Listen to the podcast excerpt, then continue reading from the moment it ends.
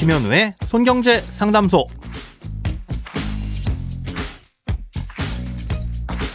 새는 돈 맞고 숨은 돈 찾아드립니다. 손경제 상담소 김현우입니다.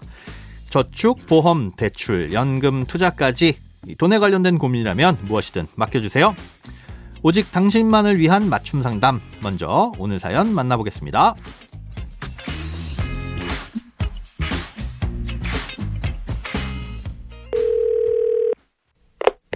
올해 주택을 구매할 계획인데 7월부터 DSR 규제가 더 까다롭게 적용된다고 들었습니다. DSR 규제가 적용될 때는 다른 대출이 최대한 없는 게 좋다고 알고 있습니다.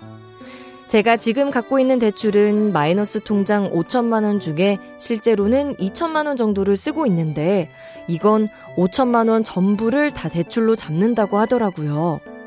그래서 이걸 갚으려고 이것저것 알아보니 보험사에서 해주는 약관 대출은 DSR 규제에서 제외된다는 말을 들었습니다. 보험사 약관 대출도 대출이고 이자도 더 비싼데 그럼 약관 대출을 받아서 일단 마이너스 통장부터 갚는 게 더 유리한 건지도 궁금합니다. 네, 모든 대출의 1년치 원금과 이자의 상환액이 연소득의 40%를 넘으면 안 된다는 게 DSR 40% 규제입니다. 이 규제가 지금은 총 대출이 2억 원을 초과하거나 아, 규제 지역에서 6억 원을 넘는 주택담보대출을 받으면 대상이 되는데요. 이 다음 달인 7월부터는 그냥 총 대출이 1억 원이 넘으면 누구든 해당이 됩니다. 예, 그러니까 웬만큼 대출을 받아서 집을 사는 대부분의 사람들이라면 다 해당이 된다는 뜻이죠.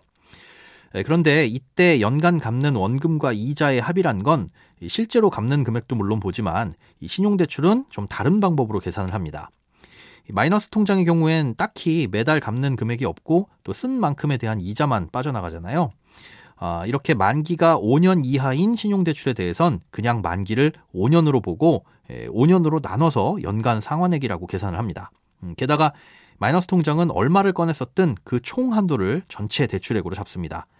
왜냐하면 언제든 당장이라도 꺼냈을 수 있는 돈이다 보니까 그냥 전체를 대출금으로 받아간 것으로 보는 거죠.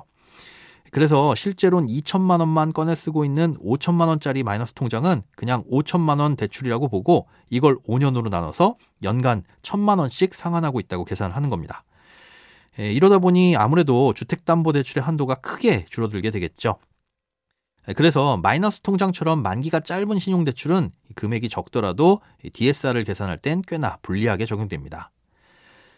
네, 그런데 이런 DSR을 산정할 때 제외되는 대출들이 몇 가지 있는데요. 그 중에는 흔히 약관 대출이라고 부르는 보험 계약 대출도 제외되는 걸로 되어 있습니다.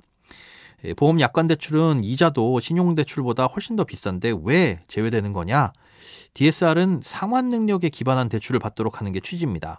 소득에 비해서 너무 많은 대출을 받으면 갚을 수가 없어서 위험하니까 그런 상황을 미연에 방지해서 가계부채를 좀 건전하게 관리하겠다는 건데요.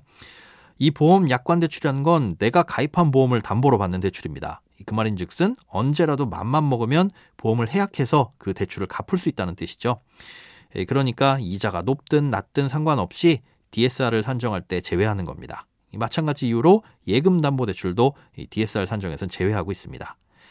예, 그렇다면 약관 대출을 받아서 마이너스 통장을 갚는 게 유리한 거냐? 음, 그렇진 않습니다. 아, 일단 보험 약관 대출의 이율이 신용대출보다는 대부분 높고요. 또 이자를 꼬박꼬박 내야 하는 부담도 생기게 됩니다. 또 집을 사실 때 얼마의 대출을 받게 될지도 모르는 일이니까요. 그때 가서 판단하시되 1순위로는 마이너스 통장의 한도를 5천만 원에서 2천만 원 정도로 줄이시는 걸 먼저 고려해 보시기 바랍니다.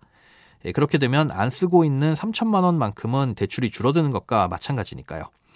또 이렇게 한도를 줄이는 건 새롭게 대출을 받는 것보다는 훨씬 간단한 절차로 가능하니까 은행에 문의하셔서 조정하시면 되겠습니다. 크고 작은 돈 걱정 혼자 끙끙 앓지 마시고 imbc.com 손경제상담소 홈페이지에 사연 남겨주세요. 검색창에 손경제상담소를 검색하시면 쉽게 들어오실 수 있습니다. 여러분의 통장이 활짝 웃는 그날까지 1대1 맞춤 상담은 계속됩니다. 돈 모으는 습관 손경제 상담소 내일도 새는 돈 맞고 숨은 돈 찾아드릴게요.